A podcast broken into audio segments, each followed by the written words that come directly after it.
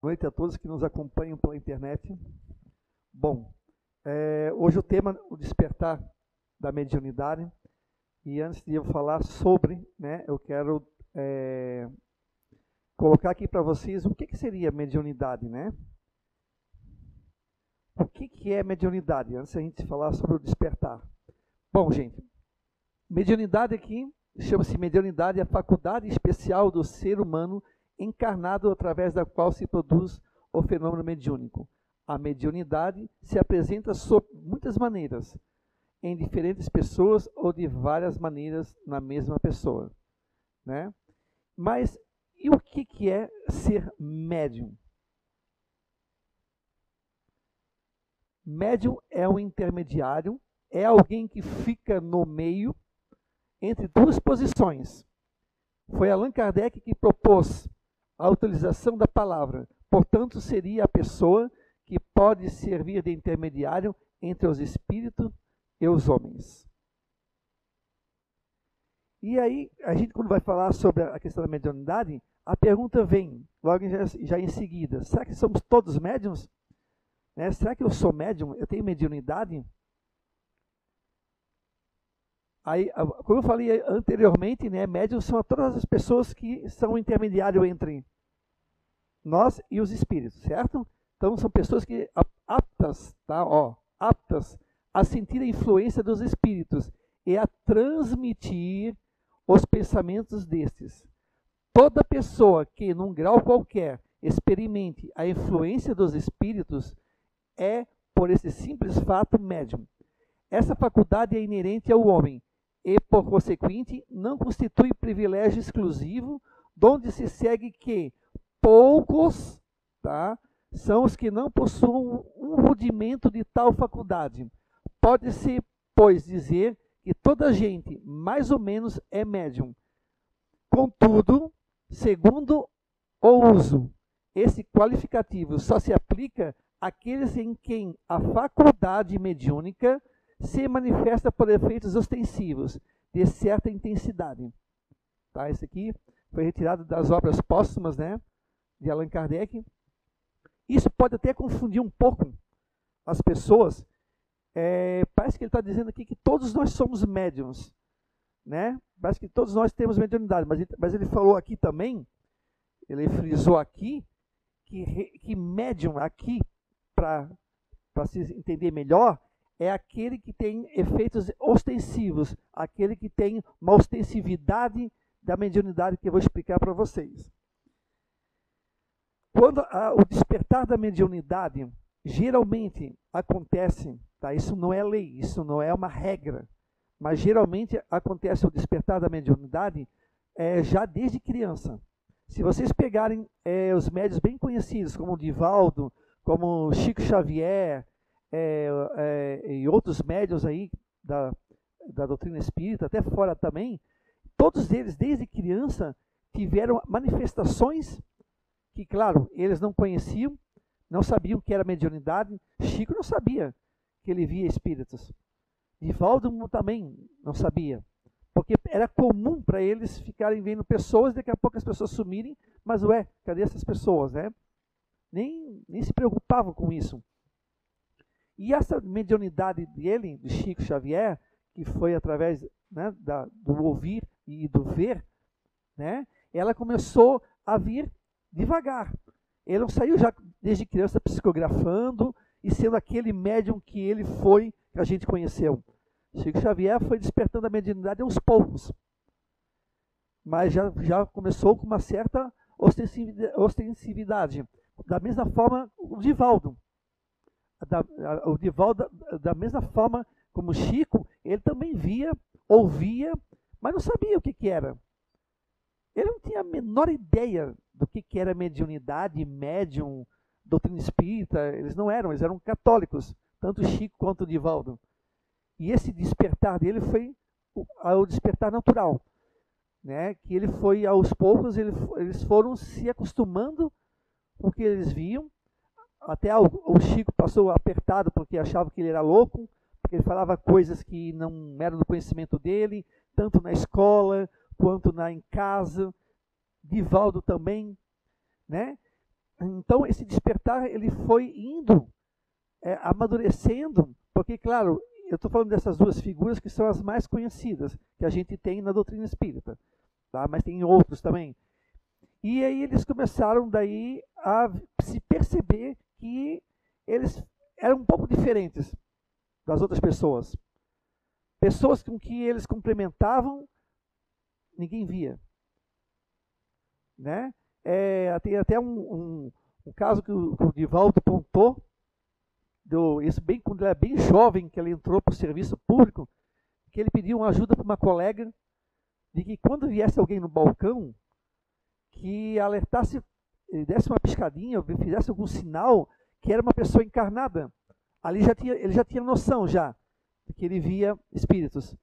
Porque as pessoas que chegavam ali, ele atendia e o chefe dele ficava achava estranho que ele estava falando com, com ninguém.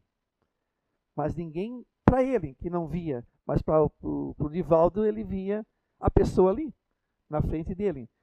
Então esse despertar do, do, do Divaldo, por exemplo, teve algumas, algumas coisas assim que. alguns contratempos. Né? Porque, é, como eu falei para vocês, o Chico, o pai dele quis internar ele.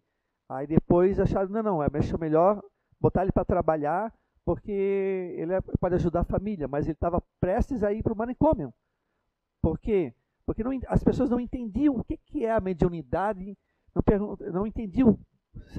Porque se tem uma ideia de que morreu, vai para o céu ou para o inferno, para algumas religiões, ou morreu, acabou. Então não se tem essa lógica de que ah, pode ser que tenha espírito, ou a gente pode se comunicar, porque eles acham que não tem essa possibilidade.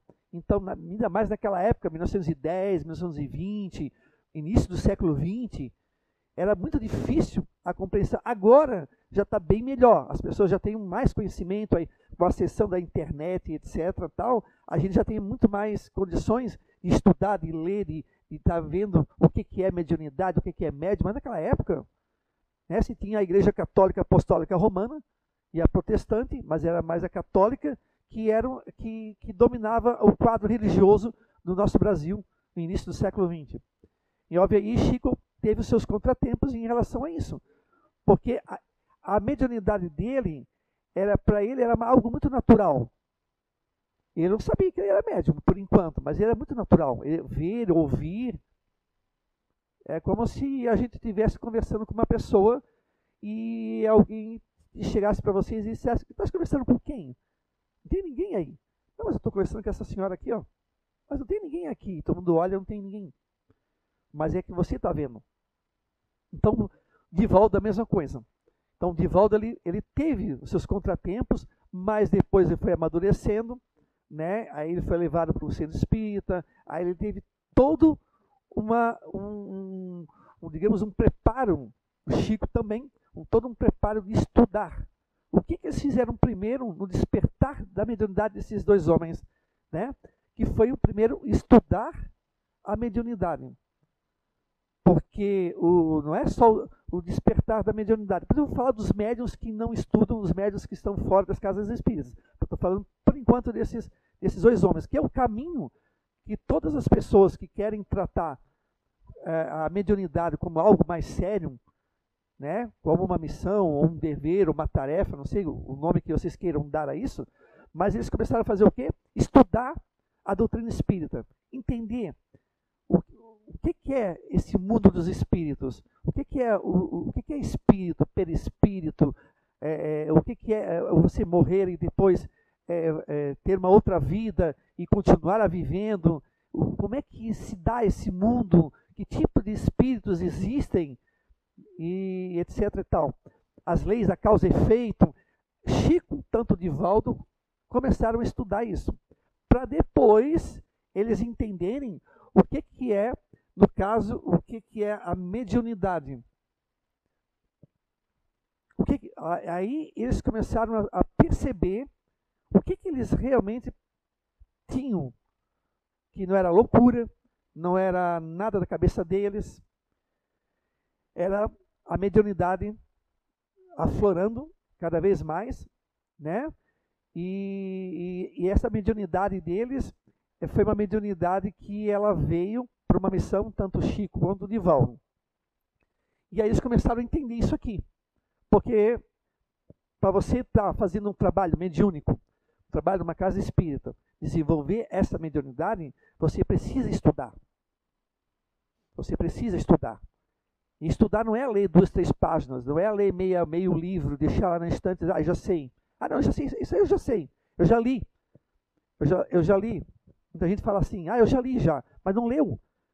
Porque não é, porque não é só ler, é entender. E estudar é você. Estudar é você é, ler, reler e assimilar. Porque senão não é estudar. Porque ler eu posso ler qualquer coisa.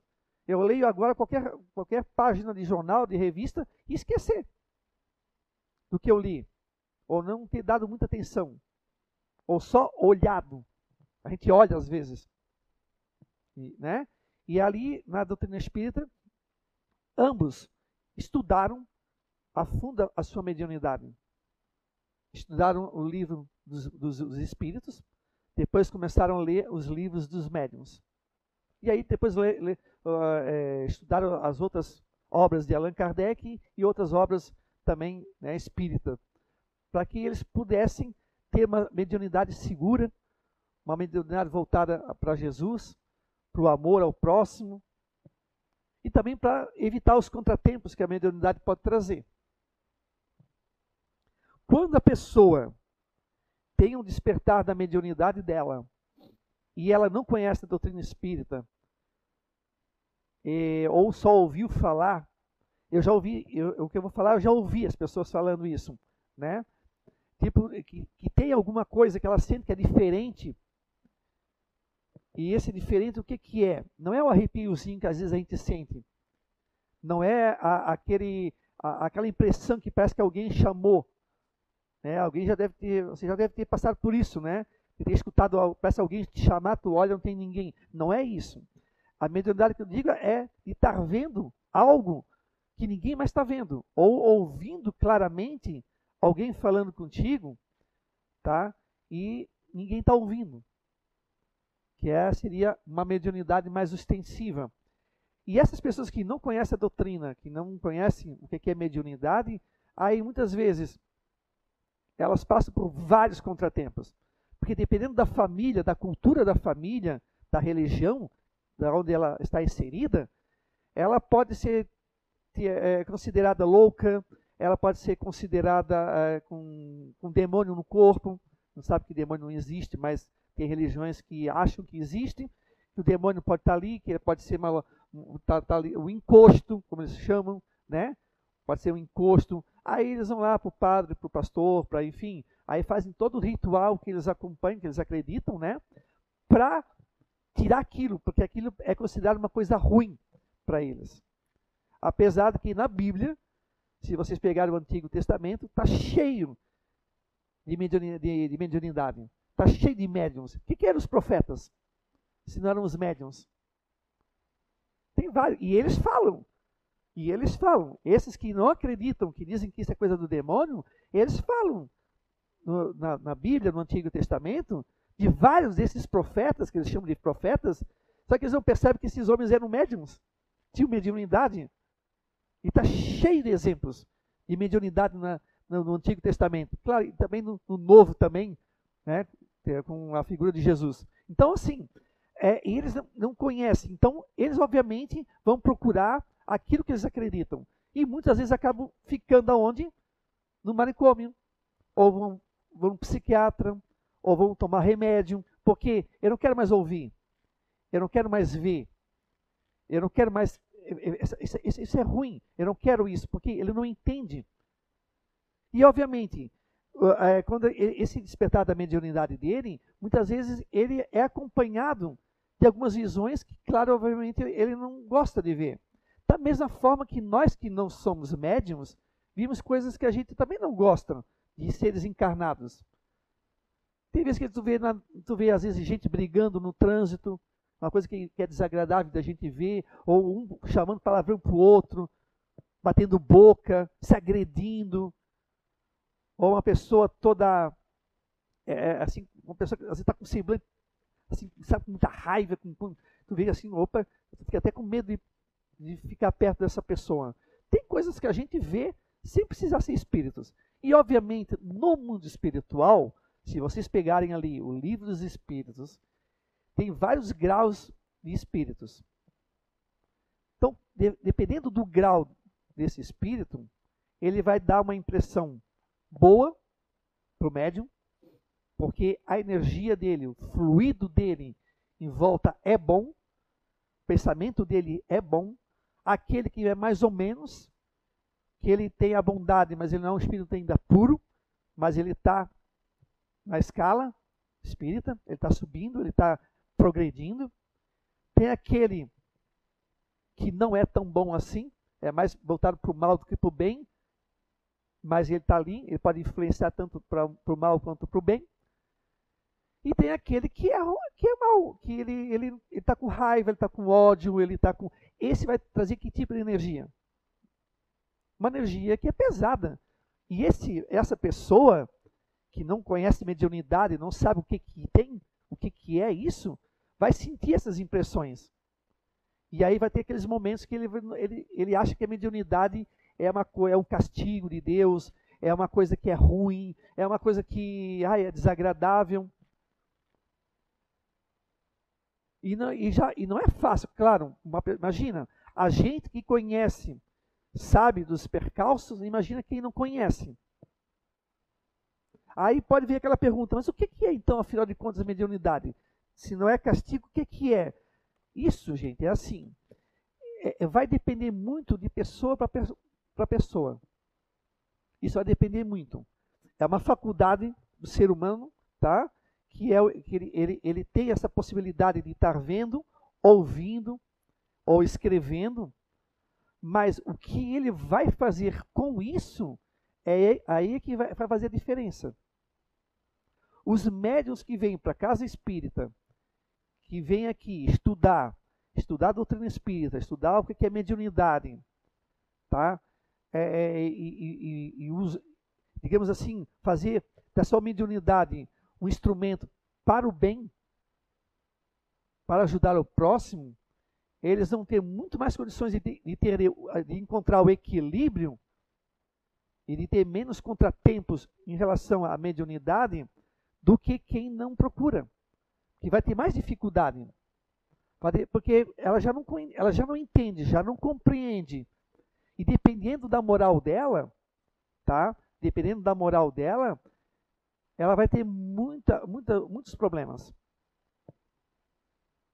Mas não por causa da mediunidade, mas por causa da moral dela. Porque a mediunidade em si não é um castigo, é um instrumento. É algo que está ali contigo e que tu tem que fazer um uso disso. Só que, como eu falei, dependendo de onde a pessoa vem, a cultura que ela está inserida é que vai fazer a diferença. Existem médiums, por exemplo, que vocês já devem ter visto, que começaram esse estudo, começaram a se conhecer, começaram a procurar o caminho, mas acabaram se perdendo como aquele o, a, a, o médico que promovia cura, que foi depois é, as mulheres acusaram de assédio, etc. Tal. Mas Deus do céu, mas ele era médium. Mas gente, a questão de ser médium não qualifica a moral da pessoa. Não qualifica a pessoa. É a mesma coisa com o policial. Tem policiais que são íntegros, honestos, cumprem seu dever, mas tem aquele policial que não faz. Tem aquele policial que é corrupto, que, que, que, que abusa da, da autoridade. E ser médium, tá? E assim, não qualifica. Então, quando eu, eu, eu vi, claro que a gente fica assim, né? Ele, ele não era espírita, ele era mais pro lado é, é, católico, né? Mas ele não era espírita. Mas ele, mesmo assim, mas ele, era, ele tinha mediunidade, mas ele se perdeu como muitos outros médios se perdem no seu compromisso. Não, esse aí não foi só um caso, mas tem vários outros casos, porque não é fácil também. Não estou querendo julgar ninguém aqui, tá? Nenhum desses médios que que caíram, porque depois eles, eles vão ver depois ali nessa questão de, né, de desencarnarem e ver o que eles acertaram e erraram. Mas muitos se perderam. Por quê? Pela questão, às vezes, da fama. Porque esse despertar da mediunidade atrai o quê? Olhares. Ó, oh, ele é médium. Nossa, aí todo mundo quer ficar perto dele. Aí todo mundo quer tocar nele. Todo mundo quer perguntar as coisas para ele. E todo mundo começa a bajular e bajular. E aquilo às vezes enche o ego. Começa a encher o ego. Onde, onde passa, todo mundo observa, olha para ele. Só falta reverenciar, coisa que não deveria acontecer. Doutrina espírita não faz adoração a médiums. Médiums nenhum. Nós não temos cargos de médiums aqui. Aqui na casa nós temos médiums. Todos trabalham, mas ninguém aqui fica né, fazendo só porque é médium. Não existe isso. Chico reclamava muito disso. As pessoas ficavam tocando nele, querendo pegar as coisas dele, porque achavam que ele era um, ele era um, sei lá, um santo, uma coisa assim, mas não é, é porque isso veio, isso veio de outras religiões, principalmente a católica. Essa coisa da reverencial, né? O santo, tal. Então é, era normal eles ficarem tocando, e ficarem adorando, ficando é, a figura do, do médium. O Chico sempre reclamava disso. Ele dizia: Eu sou um homem comum, eu sou apenas um médium, mais nada. Quem faz as coisas são os espíritos, não faço nada. Nem ele não escreveu livro nenhum. Quem escreveu foram os espíritos, os 440 livros que ele, que ele escreveu, acho que foi 440, foram, foram, não foram o Chico, foram os espíritos. Da mesma forma, de volta, só que o Divaldo já tem uma, uma outra missão, que é o de falar para o público sobre a doutrina espírita. Então ele já tinha um linguajar, ele já tem uma, uma, uma, uma, uma fala diferente do Chico. Chico era mais a, a, a psicografia, os livros e a caridade. É, essa era a vertente do Chico Xavier. Mas o Chico era uma, era uma pessoa que dormia, que, que trabalhava, que se aposentou, que sentia frio, que sentia sede, às vezes, às vezes ficava chateado, porque ele é ser humano,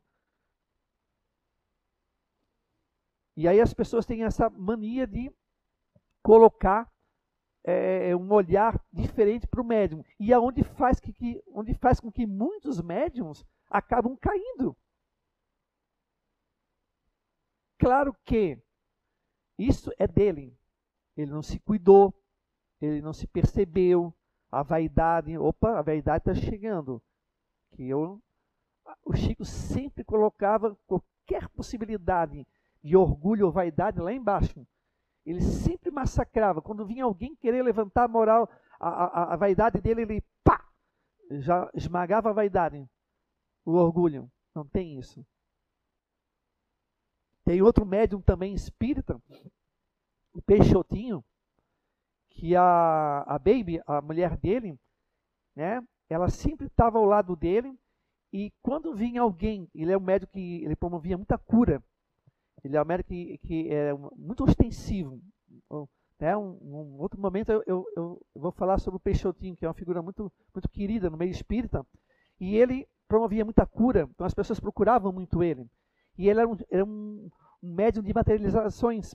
Os, os espíritos se materializavam através dele, pelo ectoplasma que saía dele, se materializavam. Então ele fazia sessões de 3, 4, 5 horas com espíritos materializados. E as pessoas às vezes iam lá conhecer ele, e ele era um homem pequenininho, franzinho, pequenininho, ele tinha asma. E ele era muito simples. Ele tinha, um, acho que uns seis, sete filhos, um, um menino só e o resto era tudo meninas. E as pessoas iam lá, às vezes, e ficavam elogiando, e a Baby, que era a mulher dele, ia correndo lá e já dizia: pode parando. Se quiser, se, se, se, tu quiser derrubar o médium, derrubar ele, coloque ele numa plataforma com vidro, aplaude ele e, e, que ele vai logo cair, depois você vai ser, você vai ser a pessoa que vai julgá-lo. Então ela, ela cortava. Para quê? Para que não, não, não venha nele essa questão do orgulho, da vaidade. O médium não pode sentir isso. Ele é um instrumento apenas como o carteiro que entrega as cartas, Ele é, ele é apenas um instrumento. Ele não é, ele não tem que estar ficando com orgulho. Ele é muito pelo, muito pelo contrário, ele é um devedor. Que está aqui para justamente trabalhar com a mediunidade, porque lá atrás sabe lá o que, que ele andou fazendo. E agora ele está tá, tá se colocando em prol do, do próximo. Tanto é que o Peixotinho ele tinha uma asma e ele curava os outros, mas não curava a asma dele. Por quê? Porque a asma dele era, era, uma, era uma, uma, uma, uma dívida que ele tinha com a lei da causa e efeito. Toda vez que ele dava um ataque de asma nele, ele dizia: Bendita asma que me liberta. Porque aquilo ali era o, que, o preço que ele precisava pagar. Ele sabia disso. Ele, os espíritos já tinham alertado ele que ele tinha sido um pirata e ele, ele quando ele era pirata, ele, costura, ele, ele costurava as costas das pessoas, não sei como é que ele fazia, e botava no sol e, as pessoas, e aquilo ardia, começava a queimar e tal. E ele pegava os prisioneiros, né? E, e ele veio para quitar. E ele veio quitar da, através de uma, da asma. Tanto é que ele morreu, né? Com problemas é, respiratórios, enfim. Mas a Baby, por exemplo, mulher, ele sempre combateu essa coisa de ovacionar o médium, de adoração ao médium. Porque na doutrina espírita não tem isso. Talvez nas outras religiões espiritualistas, que aí a gente respeita, mas a gente não segue a mesma linha de pensamento. Mas a gente não tem essa coisa de status de médium.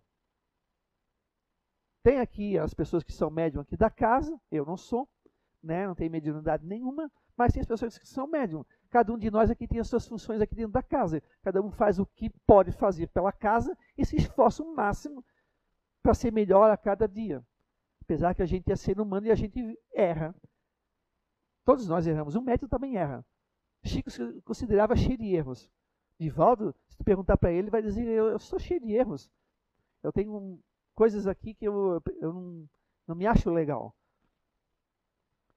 Então, as pessoas que caem são as pessoas que dão vazão para vaidade e para e, e, essa coisa de ah, eu sou o médium, aí holofotes, que é aquela coisa toda. A gente tem, infelizmente, a gente tem isso ainda no movimento espírita.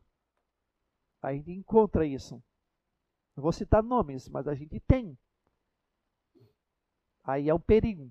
É um perigo por quê? Porque aí você começa a ser vítima do quê? Não só dos encarnados, mas dos encarnados também.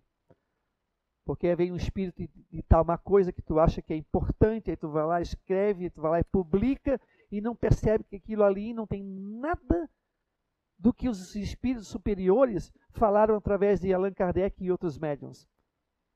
Não tem, se você pegar o livro dos espíritos, os outros livros de Chico, de Divaldo, você vai perceber que foge dos ensinamentos dos espíritos. Mas eles estão cegos pela vaidade. Fui eu que escrevi. Na realidade, não foram eles, foi um espírito que ditou. E eles não perceberam que ali tem mentiras, que ali pode ter é, é, coisas inventadas de pseudo-sábios, por quê? Porque quando a gente morre, a gente não vira gênio. A gente não vira anjo. A gente vai daqui para um outro mundo do jeito que nós somos, com o conhecimento que nós temos. Então, esses espíritos, muitas vezes, que rodeiam esses médios vaidosos, são espíritos que não têm muito o que dizer. Inventam qualquer coisa, ditam qualquer coisa, falam qualquer coisa. Por isso que a gente tem que ter muito cuidado do que quando sai, principalmente na internet, é, esses pseudo-médiums, se dizendo médiums, com psicografia sobre, sobre a, o vírus, aí o, né? O Covid, ah, o espírito tal, de todo, não sei o quê. Eu, eu, eu leio, às vezes eu leio. Mas ali já, eu já, na metade do caminho, já, já percebo que tem coisa ali que não, eu não, eu não vou, eu não vou engolir aquilo ali. Aí tem lá o artista que morreu, que é ciclano de tal, psicografou. Aí tu vai ler a carta, meu Deus, tem uma carta de uma cantora mesmo, que tem coisas absurdas. Absurdas. E já vieram me mostrar que, olha aqui a psicografia de ciclano de tal. Eu já li e digo uma coisa, que isso aí é pura besteira. Quem escreveu isso aí, escreveu daqui, ó, da cabeça. Não foi, não foi através de mediunidade nenhuma. Então, assim, mas tem alguns que escrevem e não percebem. Por quê? Porque não passaram por um estudo, não estudaram, não, não levaram a sério. Leram lá um, dois capítulos lá e olhe lá, e acham que já, já sabem o que está acontecendo, já entenderam. Ah, eu já, já entendi, já entendi, já, já sei o que é, que é. Mas não é assim que funciona. Um médico não se forma assim. Um engenheiro não se forma assim. Uma enfermeira não se forma assim. Ela vai ler dois, três capítulos, ah, não, já sei medicina.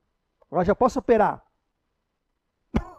Manda o paciente. Não é assim. A gente sabe que não é.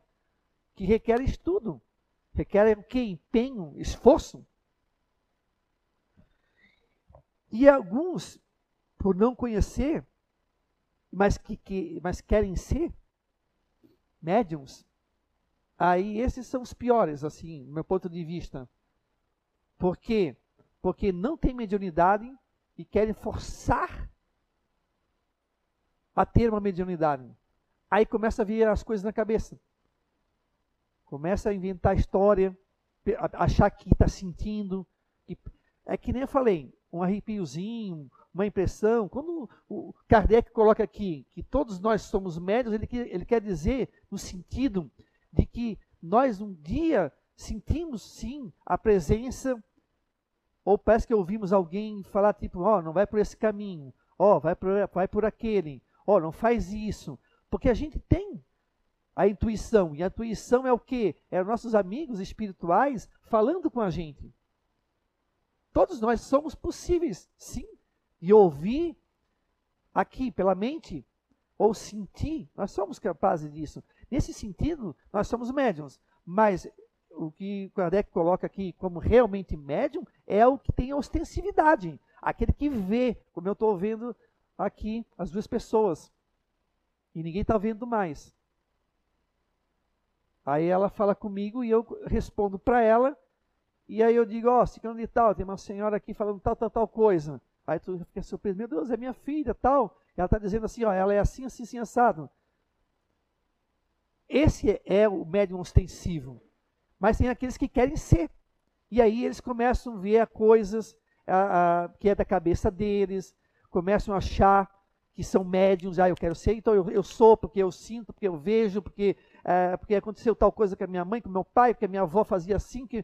aí já começa aí no novelo de que é difícil de desatar isso. Porque a pessoa não estudou, a pessoa não leu. E quando ela fala que leu, é só tu começar a conversar sobre que tu já vê que ela não leu, que ela não tem conhecimento. Pelo falar dela, tu já percebe. É que nem tu querer conversar com o médico e querer enganar ele que tu também é, tu também é, é médico. Tu não vai conseguir enganar muito tempo. Porque tu não conhece. E ele vai perceber logo e tu não tem conhecimento.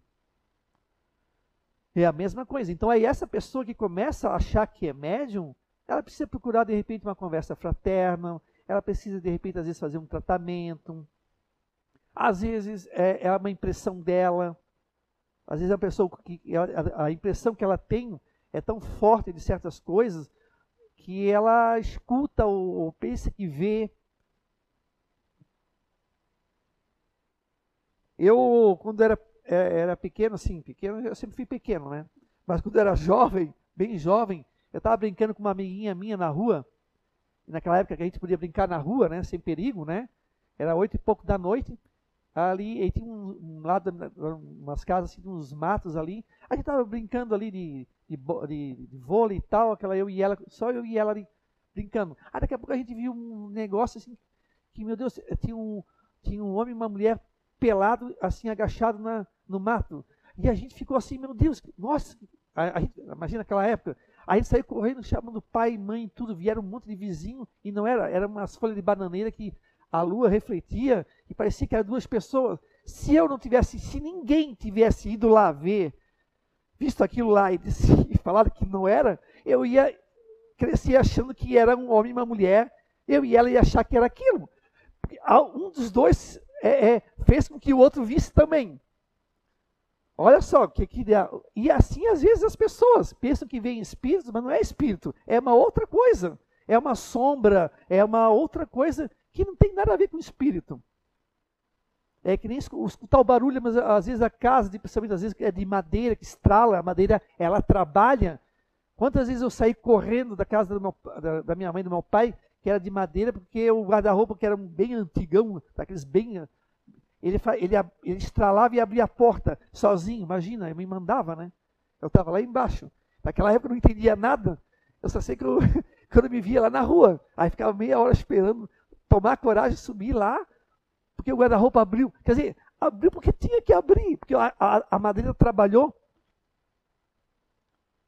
Então as pessoas começam a, a ver coisas que não têm e acham que são médiums.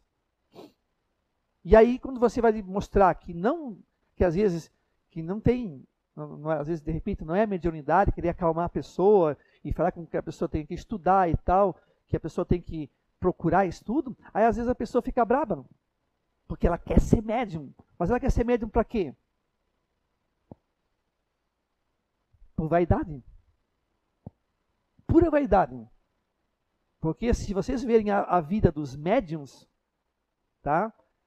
É uma vida comum como toda outra qualquer vida. Não tem nada de extraordinário. Olha a vida do Chico. Quanto de nós ia ter, ia conseguir segurar a vida que ele, que ele levou? Eu não sei se eu ia ter pulso para isso. Até porque a minha, moral perto da dele é, é pequeníssima. O homem segurou muita coisa. E o Divaldo a mesma coisa. E outros também. Quer dizer, Aí eles querem ser muito mais por vaidade, para aparecer. Eu queria ser mais, no começo, quando me tornei espírita, lá em 1986, eu queria ser médium. Primeira coisa que eu queria ser. Mas eu não sabia o que, que era direito. Aí depois eu comecei a perceber que mediunidade é uma coisa séria. Mediunidade é você trabalhar para Jesus. Trabalhar em prol do próximo. Tem outros médios também, que não são espíritas, mas que trabalham nas suas devidas religiões, filosofias religiosas. Tem padres que, são, que têm mediunidade, pastores que têm mediunidade e trabalham no campo, no campo do bem. E, mas tem outros que, infelizmente, usam a mediunidade para ganhar dinheiro, para extorquir pessoas, para por vaidade, ou tem mediunidade e às vezes nem percebem. Se acham que tem problema, tomar remédio, vão para o psiquiatra, são internados. Então, gente, mediunidade, o despertar da mediunidade não é um bicho de sete cabeças, não é, não é castigo de Deus, é uma oportunidade de vocês é, trabalharem no campo do bem. Mas para isso precisa estudar. Eu sempre falo isso e repito: estudar. Estudar. Aqui nós temos cursos aqui na casa, temos aqui o Identidade Eterna. Ah, nós temos aqui o curso também junto do Identidade, que, que é a, a parte primeira ali, que é o, a, o, um pouco sobre a doutrina espírita. Temos livros aqui, né? Temos vários cursos para que vocês entendam o que, que é. Se você acha que você tem a mediunidade, vem aqui, marca uma conversa fraterna, vem conversar com a gente, vem conversar aqui para ver se realmente isso é mediunidade ou não, né?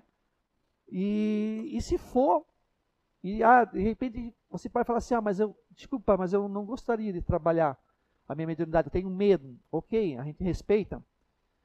Mas o medo ele vem mais por causa da ignorância a respeito do que, que é mediunidade. Porque depois que você vê o que, que é realmente, você não tem por que ter medo.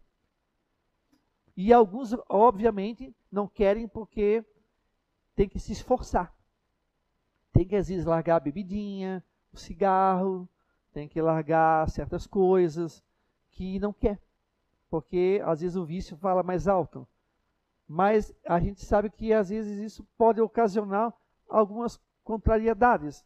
Mas é tudo questão também de livre-arbítrio também, né, gente? A gente não vai julgar aqui. Mas se você precisar, converse, vem aqui, converse com a gente, para a gente conversar com você e ver, te ajudar nesse sentido. Então, mediunidade é algo que ela é inerente ao ser humano, ela está aí, e a gente tem que fazer um bom uso dessa mediunidade em prol da humanidade, em prol de si mesmo e, e do próximo. Muito obrigado pela atenção de vocês.